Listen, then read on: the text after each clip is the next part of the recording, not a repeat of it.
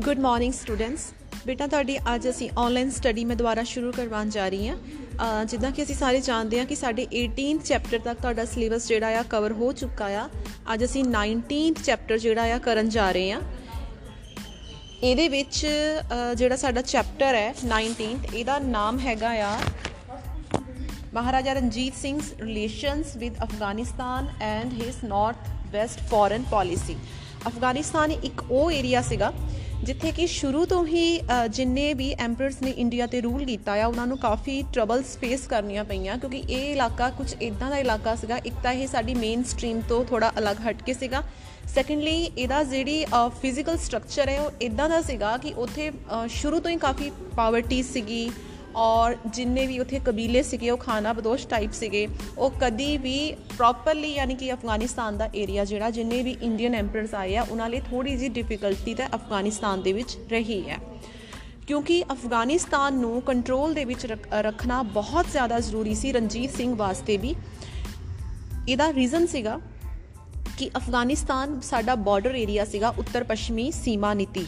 ਇਹਦੇ ਤੋਂ ਹੀ ਬਣਦੀ ਸੀ। ਕਿਉਂਕਿ ਜੇ ਇਹ ਵਾਲਾ ਪਾਸਾ ਜਿਹੜਾ ਆ,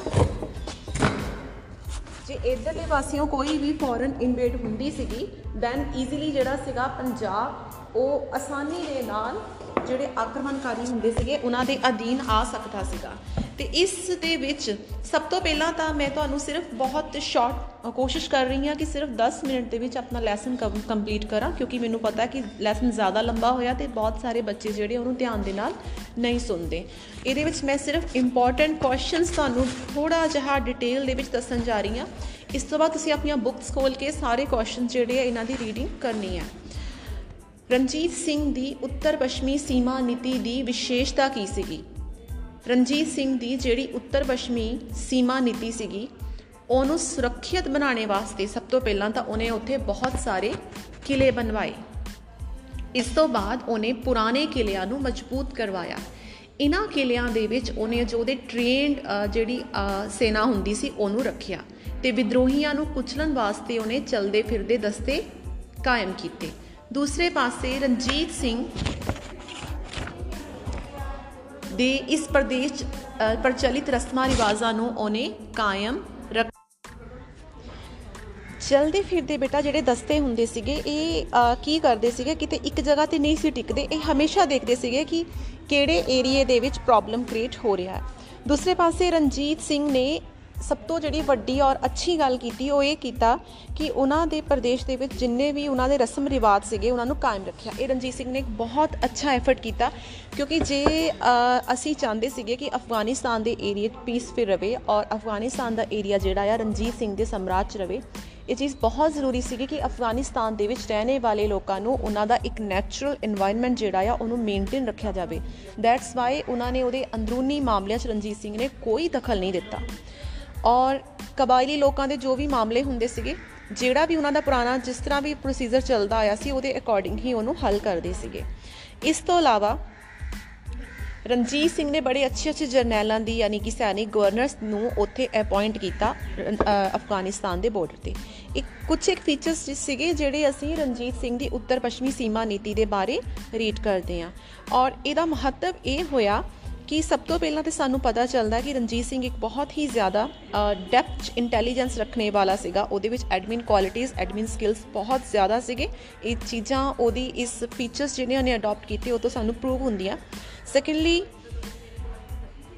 ਮਹਾਰਾਜਾ ਨੇ ਮੁਲਤਾਨ, ਕਸ਼ਮੀਰ, ਪੇਸ਼ਾਵਰ ਆਦਿ ਪ੍ਰਦੇਸ਼ਾਂ ਤੇ ਕਬਜ਼ਾ ਕਰਕੇ ਅਫਗਾਨਿਸਤਾਨ ਦੀ ਇਨ੍ਹਾਂ ਪ੍ਰਦੇਸ਼ਾਂ ਤੇ ਪ੍ਰਭਾਵ ਨੂੰ ਖਤਮ ਕਰ ਦਿੱਤਾ। ਕਿਉਂਕਿ ਜਿਸ ਤਰ੍ਹਾਂ ਮੁਲਤਾਨ ਨੂੰ ਜਿੱਤ ਲਿਆ ਗਿਆ। ਕਸ਼ਮੀਰ ਹੋ ਗਿਆ ਪੇਸ਼ਾਵਰ ਹੋ ਗਿਆ। ਅਫਗਾਨਿਸਤਾਨ ਦਾ ਜਿਹੜਾ ਪ੍ਰਭਾਵ ਸੀ ਇਹਦੇ ਨਾਲ ਕਾਫੀ ਘਟਿਆ ਔਰ ਰਣਜੀਤ ਸਿੰਘ ਦੀ ਇੱਕ ਜਿਹੜੀ ਕਿ ਅਹ, ਕਹਿ ਸਕਦੇ ਹਾਂ ਜਿਹਨੂੰ ਅਸੀਂ ਕਹਿ ਸਕਦੇ ਸ਼ਕਤੀ ਪ੍ਰਦਰਸ਼ਨ ਉਹਦੇ ਵਿੱਚ ਬਹੁਤ ਜ਼ਿਆਦਾ ਵਾਧਾ ਹੋਇਆ। ਉਸਨੇ ਇਨ੍ਹਾਂ ਪ੍ਰਦੇਸ਼ਾਂ ਦੇ ਵਿੱਚ ਹੋਣੇ ਵਾਲੇ ਵਿਦਰੋਹਾਂ ਨੂੰ ਜਿੱਥੇ ਲੋੜ ਪਈ ਬਹੁਤ ਸਖਤੀ ਦੇ ਨਾਲ ਕੁਚਲਿਆ ਔਰ ਉੱਥੇ ਸ਼ਾਂਤੀ ਦੀ ਸਥਾਪਨਾ ਕੀਤੀ। ਉੱਥੇ ਆਵਾਜਾਈ ਦੇ ਸਾਧਨਾਂ ਨੂੰ ਵੀ ਵਿਕਸਿਤ ਕੀਤਾ ਗਿਆ। ਖੇਤੀਬਾੜੀ ਨੂੰ ਉਤਸ਼ਾਹਿਤ ਕਰਨ ਵਾਸਤੇ ਉਹਨੇ ਬਹੁਤ ਜ਼ਿਆਦਾ ਯਤਨ ਕੀਤੇ।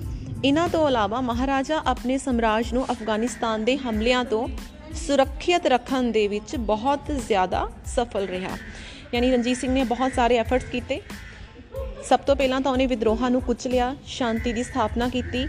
ਅਫਗਾਨਿਸਤਾਨ ਜਿਹੜਾ ਕਿ ਬਹੁਤ ਹੀ ਜ਼ਿਆਦਾ ਪਿਛੜਿਆ ਹੋਇਆ ਇਲਾਕਾ ਸੀ, ਉੱਥੇ ਉਹਨੇ ਆਵਾਜਾਈ ਦੇ ਸਾਧਨ ਬਣਾਏ, ਕਿਲੇ ਬਣਾਏ ਗਏ। ਖੇਤੀਬਾੜੀ ਨੂੰ ਉਤਸ਼ਾਹਿਤ ਕੀਤਾ ਗਿਆ। ਵਪਾਰ ਨੂੰ ਉਤਸ਼ਾਹਿਤ ਕੀਤਾ ਗਿਆ। ਇਹਨਾਂ ਸਾਰੀਆਂ ਗੱਲਾਂ ਕਰਕੇ ਉਹ ਆਪਣੇ ਸਮਰਾਜ ਨੂੰ ਅਫਗਾਨਾਂ ਦੇ ਹਮਲੇ ਤੋਂ ਬਚਾਉਣ ਦੇ ਵਿੱਚ ਸਫਲ ਹੋ ਸਕਿਆ। ਨੈਕਸਟ ਜਿਹੜਾ ਮੈਂ ਕੁਐਸਚਨ ਲੈਣ ਜਾ ਰਹੀ ਹਾਂ ਬੇਟਾ, ਇਸ chapter the that is very much important question ਯਾਨੀ ਕਿ ਨੀਅਰ ਅਬਾਊਟ ਜੇ ਤੁਸੀਂ ਆਪਣੀਆਂ ਬੁੱਕਸ ਖੋਲੋਗੇ ਤੇ ਇਹ ਮਾਰਚ 20 ਸਪਟੰਬਰ 2000 ਮਾਰਚ 3 ਮਾਰਚ 4 5 8 10 12 13 15 ਔਰ ਬਹੁਤ ਵਾਰ ਇਹ ਜਿਹੜਾ ਉਸ ਤੋਂ ਬਾਅਦ 17 ਦੇ ਵਿੱਚ ਇਹ ਕੁਐਸਚਨ ਆ ਚੁੱਕਾ ਆ, ਤੁਹਾਡੇ ਬੋਰਡ ਦੇ ਐਗਜ਼ਾਮਸ ਬਹੁਤ ਇੰਪੋਰਟੈਂਟ ਔਰ ਬਹੁਤ ਈਜ਼ੀ ਕੁਐਸਚਨ ਹੈ ਹਰੀ ਸਿੰਘ ਨਲਵਾ ਕੌਣ ਸੀ? ਹਰੀ ਸਿੰਘ ਨਲਵਾ ਰਣਜੀਤ ਸਿੰਘ ਦੇ ਸਮੇਂ ਦਾ ਇੱਕ ਬਹੁਤ ਹੀ ਮਹਾਨ ਯੋਧਾ ਔਰ ਸੈਨਾਪਤੀ ਸੀ। ਉਸਨੇ ਰਣਜੀਤ ਸਿੰਘ ਦੀਆਂ ਬਹੁਤ ਸਾਰੀਆਂ ਸੈਨਿਕ ਕੰਪੇਨਸ ਦੇ ਵਿੱਚ ਉਹਦੇ ਨਾਲ ਹਿੱਸਾ ਲਿਆ ਸੀਗਾ। ਕਿਹਾ ਜਾਂਦਾ ਆ ਕਿ ਹਰੀ ਸਿੰਘ ਨਲਵਾ ਰਣਜੀਤ ਸਿੰਘ ਦਾ ਰਾਈਟ ਹੈਂਡ ਸੀਗਾ। ਉਹ 1820 ਔਰ 21 ਦੇ ਵਿੱਚ ਉਸਨੇ ਕਸ਼ਮੀਰ ਤੇ ਔਰ 1834 ਤੋਂ 1837 ਈਸਵੀ ਤੱਕ ਉਹ ਪੇਸ਼ਾਵਰ ਦਾ ਨਾਜ਼ਿਮ ਰਿਹਾ। ਇਸ ਅਹੁਦੇ ਤੇ ਕੰਮ ਕਰਦਿਆਂ ਹੋਇਆਂ ਹਰੀ ਸਿੰਘ ਨਲਵਾ ਨੇ ਇਨ੍ਹਾਂ ਪ੍ਰਾਂਤਾਂ ਵਿੱਚ ਬਹੁਤ ਮਹੱਤਵਪੂਰਨ ਸੁਧਾਰ ਲਾਗੂ ਕੀਤੇ। 30 ਅਪ੍ਰੈਲ 1837 ਨੂੰ ਜ਼ਮਰੌਦ ਵਿਖੇ ਅਫਗਾਨਾਂ ਦਾ ਮੁਕਾਬਲਾ ਕਰਦੇ ਹੋਏ ਉਹ ਸ਼ਹੀਦ ਹੋ ਗਿਆ ਸੀ। ਡੇਟ ਸੀਗੀ 30 ਅਪ੍ਰੈਲ 1837 ਨੂੰ। ਹਰੀ ਸਿੰਘ ਨਲਵਾ ਨੂੰ ਨਲਵਾ ਨਾਮ ਇਸ ਕਰਕੇ ਦਿੱਤਾ ਗਿਆ ਸੀ ਕਿਉਂਕਿ ਕਿਹਾ ਜਾਂਦਾ ਆ ਕਿ ਉਹਨੇ ਇੱਕ ਵਾਰੀ ਇੱਕ ਬਾਗ ਨੂੰ ਮਾਰਿਆ ਸੀ। ਹਾਂਜੀ ਬੇਟੀ, ਹਰੀ ਸਿੰਘ ਨਲਵਾ ਤੋਂ ਬਾਅਦ ਜਿਹੜਾ ਸਾਡਾ ਨੈਕਸਟ ਕੁਐਸਚਨ ਹੈ, ਉਹ ਹੈ ਸ਼ਾਹ ਸ਼ੁਜਾ ਅਤੇ ਰਣਜੀਤ ਸਿੰਘ ਦੇ ਸੰਬੰਧਾਂ ਤੇ ਇੱਕ ਨੋਟ ਠੀਕ ਹੈ? ਇਹ ਵੀ ਕੁਐਸਚਨ ਜਿਹੜਾ ਹੈ ਬਹੁਤ ਇੰਪੋਰਟੈਂਟ ਕੁਐਸਚਨ ਹੈ। ਸ਼ਾਹ ਸ਼ੁਜਾ 1803 ਈਸਵੀ ਤੋਂ ਲੈ ਕੇ 1809 ਈਸਵੀ ਤੱਕ ਅਫਗਾਨਿਸਤਾਨ ਦਾ ਰਾਜਾ ਰਿਹਾ। 1809 ਵਿੱਚ ਸ਼ਾਹ ਮਹਿਮੂਦ ਨੇ ਉਸ ਤੋਂ ਗੱਦੀ ਖੋ ਲਈ। ਸ਼ਾਹ ਸ਼ੁਜਾ ਨੂੰ ਕਸ਼ਮੀਰ ਦੇ ਅਫਗਾਨ ਸੂਬੇਦਾਰ ਅਤਾ ਮੁਹੰਮਦ ਖਾਨ ਨੇ 1812 ਵਿੱਚ ਗ੍ਰਿਫਤਾਰ ਕਰ ਲਿਆ। ਠੀਕ ਹੈ ਜੀ? ਅਫਗਾਨਿਸਤਾਨ ਦਾ ਬਾਦਸ਼ਾਹ ਸੀਗਾ। 1802 ਦੇ ਵਿੱਚ ਸ਼ਾਹ ਮਹਿਮੂਦ ਨੇ ਆ ਕੇ ਉਤੋਂ ਗੱਦੀ ਖੋਲੀ ਸ਼ਾਹ ਸ਼ੁਜਾ ਕਸ਼ਮੀਰ ਦੇ ਅਫਗਾਨ ਸੂਬੇਦਾਰ ਅਤਾ ਮੁਹੰਮਦ ਨੂੰ ਫਿਰ ਕਸ਼ਮੀਰ ਦਾ ਸੂਬੇਦਾਰ ਸੀ ਅਤਾ ਮੁਹੰਮਦ। ਉਹਨੇ ਗ੍ਰਿਫਤਾਰ ਕਰ ਲਿਆ। ਹੋ ਗਿਆ ਜੀ? ਇਸ ਤੋਂ ਬਾਅਦ ਸੁਣੋ। 1813 ਦੇ ਵਿੱਚ ਰਣਜੀਤ ਸਿੰਘ ਦੀਆਂ ਫੌਜਾਂ ਨੇ ਸ਼ਾਹ ਸ਼ੁਜਾ ਨੂੰ ਅਤਾ ਮੁਹੰਮਦ ਦੀ ਕੈਦ ਤੋਂ ਰਿਹਾ ਕਰ ਲਿਆ। ਇਸ ਤਰ੍ਹਾਂ ਫਿਰ ਕੀ ਹੁੰਦਾ ਆ? ਰਣਜੀਤ ਸਿੰਘ, ਸ਼ਾਹ ਸ਼ੁਜਾ ਔਰ ਅੰਗਰੇਜ਼ਾਂ ਦੇ ਵਿਚਕਾਰ ਤਿੰਨ ਪੱਖੀ ਸੰਧੀ ਹੋਈ ਹੈ ਬਹੁਤ ਇੰਪੋਰਟੈਂਟ ਸੰਧੀ ਆ। ਇਸ ਸੰਧੀ ਦੇ ਬਾਰੇ ਮੈਂ ਜਿਹੜੀ ਹਲੇ ਤੱਕ ਤੁਹਾਨੂੰ ਕੁਝ ਨਹੀਂ ਦੱਸਣ ਜਾ ਰਹੀ। ਇਸ ਤੋਂ ਬਾਅਦ ਮੈਂ ਬਹੁਤ ਬ੍ਰੌਡਲੀ ਇਹਨੂੰ ਐਕਸਪਲੇਨ ਕਰੂੰਗੀ ਤਿੰਨ ਪੱਖੀ ਸੰਧੀ ਕੀ ਸੀ। ਫਿਲਹਾਲ ਇਹ ਦੇਖੋ ਇਸ ਕੁਐਸਚਨ ਦੇ ਵਿੱਚ ਕਿ ਇਹ ਤਿੰਨ ਪੱਖੀ ਸੰਧੀ ਨਾ ਤਿੰਨਾਂ ਦੇ ਵਿੱਚ ਹੋਈ। ਇਸ ਸੰਧੀ ਅਨੁਸਾਰ ਸ਼ਾਹ ਸ਼ਾਹ ਨੂੰ ਅਫਗਾਨਿਸਤਾਨ ਦਾ ਐਮਪਰਰ ਬਣਾਉਣ ਦੀ ਕੋਸ਼ਿਸ਼ ਕੀਤੀ ਗਈ, ਪਰ ਇਹ ਜਿਹੜਾ ਪ੍ਰਯਤਨ ਸੀ ਸਫਲ ਨਹੀਂ ਹੋਇਆ। ਠੀਕ ਹੈ? ਇਸ ਕੁਐਸਚਨ ਨੂੰ ਮੈਂ ਸ਼ਾਰਟ ਸਕੈਨ ਜਾ ਰਹੀ ਹਾਂ, ਤੁਸੀਂ ਥੋੜਾ ਜਿਹਾ ਡਿਟੇਲ ਦੇ ਵਿੱਚ ਇਹਨੂੰ ਰੀਡ ਕਰਨਾ। ਅੱਗੇ ਹੈ, ਜਿਹੜਾ ਮੈਂ ਨੈਕਸਟ ਕੁਐਸਚਨ ਲੈਣ ਜਾ ਰਹੀ ਹਾਂ ਬੇਟਾ, ਉਹ ਹੈਗਾ ਆ ਅਕਾਲੀ ਫੂਲਾ ਸਿੰਘ ਤੇ ਨੋਟ। ਸੇਮ ਅਕਾਲੀ ਫੂਲਾ ਸਿੰਘ, ਹਰੀ ਸਿੰਘ ਨਲਵਾ ਦੀ ਹੀ ਤਰ੍ਹਾਂ, ਰਣਜੀਤ ਸਿੰਘ ਦਾ ਬੜਾ ਹੀ ਖਾਸ ਗਵਰਨਰ ਸੀਗਾ। ਉਸਨੇ ਰਣਜੀਤ ਸਿੰਘ ਦੇ ਸਮੇਂ ਸਿੱਖ ਰਾਜ ਦੀਆਂ ਨੀਹਾਂ ਨੂੰ ਮਜ਼ਬੂਤ ਕਰਨ ਔਰ ਉਸ ਦੀਆਂ ਸੀਮਾਵਾਂ ਦੇ ਵਿਸਤਾਰ ਦੇ ਵਿੱਚ ਬਹੁਤ ਯੋਗਦਾਨ ਦਿੱਤਾ ਸੀ। 1807 ਵਿੱਚ ਮਹਾਰਾਜਾ ਅਕਾਲੀ ਫੂਲਾ ਦੀ ਬਹਾਦਰੀ ਦੇ ਕਾਰਨ ਕਸੂਰ ਤੇ ਕਬਜ਼ਾ ਕਰਨ ਵਿੱਚ ਸਫਲ ਹੋ ਗਿਆ ਸੀ। ਠੀਕ ਹੈ? ਇੱਕ ਤਾਂ ਜਿਹੜਾ ਕਸੂਰ ਹੈ, ਉਹਨੂੰ ਸਿਰਫ ਤੇ ਸਿਰਫ ਅਕਾਲੀ ਫੂਲਾ ਸਿੰਘ ਦੀ ਬਹਾਦਰੀ ਕਰਕੇ ਜਿੱਤਿਆ ਗਿਆ ਸੀ। ਇਸ ਤੋਂ ਬਾਅਦ 1818 ਵਿੱਚ ਮੁਲਤਾਨ ਦੀ ਵੀ ਜਿਹੜੀ ਜਿੱਤ ਸੀਗੀ, ਉੱਥੇ ਅਕਾਲੀ ਫੂਲਾ ਨੇ ਬਹੁਤ ਮਹੱਤਵਪੂਰਨ ਯੋਗਦਾਨ ਦਿੱਤਾ ਸੀ। 1819 ਦੇ ਵਿੱਚ ਕਸ਼ਮੀਰ ਦੀ ਜਿੱਤ ਸਮੇਂ ਵੀ ਉਹ ਰਣਜੀਤ ਸਿੰਘ ਦੇ ਨਾਲ ਸੀ। ਠੀਕ ਹੈ, ਜਦੋਂ ਕਸ਼ਮੀਰ ਜਿੱਤਿਆ ਉਦੋਂ ਵੀ ਅਕਾਲੀ ਫੂਲਾ ਸਿੰਘ ਨੇ ਕਸੂਰ ਦੀ ਜਿੱਤ ਦੇ ਵਿੱਚ, ਉਸ ਤੋਂ ਬਾਅਦ ਮੁਲਤਾਨ ਦੀ ਜਿੱਤ ਦੇ ਵਿੱਚ, ਉਸ ਤੋਂ ਬਾਅਦ ਕਸ਼ਮੀਰ ਦੀ ਜਿੱਤ ਦੇ ਵਿੱਚ ਉਹਨੇ ਬਹੁਤ ਉਹਦਾ ਯੋਗਦਾਨ ਰਿਹਾ ਹੈ। ਪਰ 14 ਮਾਰਚ 1823 ਨੂੰ ਅਫਗਾਨਾਂ ਦੇ ਨਾਲ ਇੱਕ ਬੈਟਲ ਹੋਈ ਸੀ, ਇਹਨੂੰ ਕਹਿੰਦੇ ਨੌਸ਼ਹਿਰਾ ਦੀ ਲੜਾਈ। ਇਸ ਭਿਆਨਕ ਲੜਾਈ ਦੇ ਵਿੱਚ ਅਕਾਲੀ ਫੂਲਾ ਸਿੰਘ ਜੀ ਸ਼ਹੀਦ ਹੋ ਗਏ ਔਰ ਰਣਜੀਤ ਸਿੰਘ ਨੂੰ ਇਹ ਜਿਹੜੀ ਸੱਟ ਹੈ ਬਹੁਤ ਜ਼ਿਆਦਾ ਲੱਗੀ ਸੀ ਕਿਉਂਕਿ ਹਰੀ ਸਿੰਘ ਨਲਵਾ ਤੇ ਦੂਸਰੇ ਪਾਸੇ ਅਕਾਲੀ ਫੂਲਾ ਸਿੰਘ, ਕਿਹਾ ਜਾਂਦਾ ਆ ਕਿ ਰਣਜੀਤ ਸਿੰਘ ਦੀਆਂ ਸੱਜੀਆਂ ਤੇ ਖੱਬੀਆਂ ਬਾਹਾਂ ਸੀਗੇ ਬਟ ਆਈ ਹੋਪ ਅੱਜ ਵਾਸਤੇ ਇੰਨਾ ਹੀ ਠੀਕ ਹੈ। ਠੀਕ ਹੈ?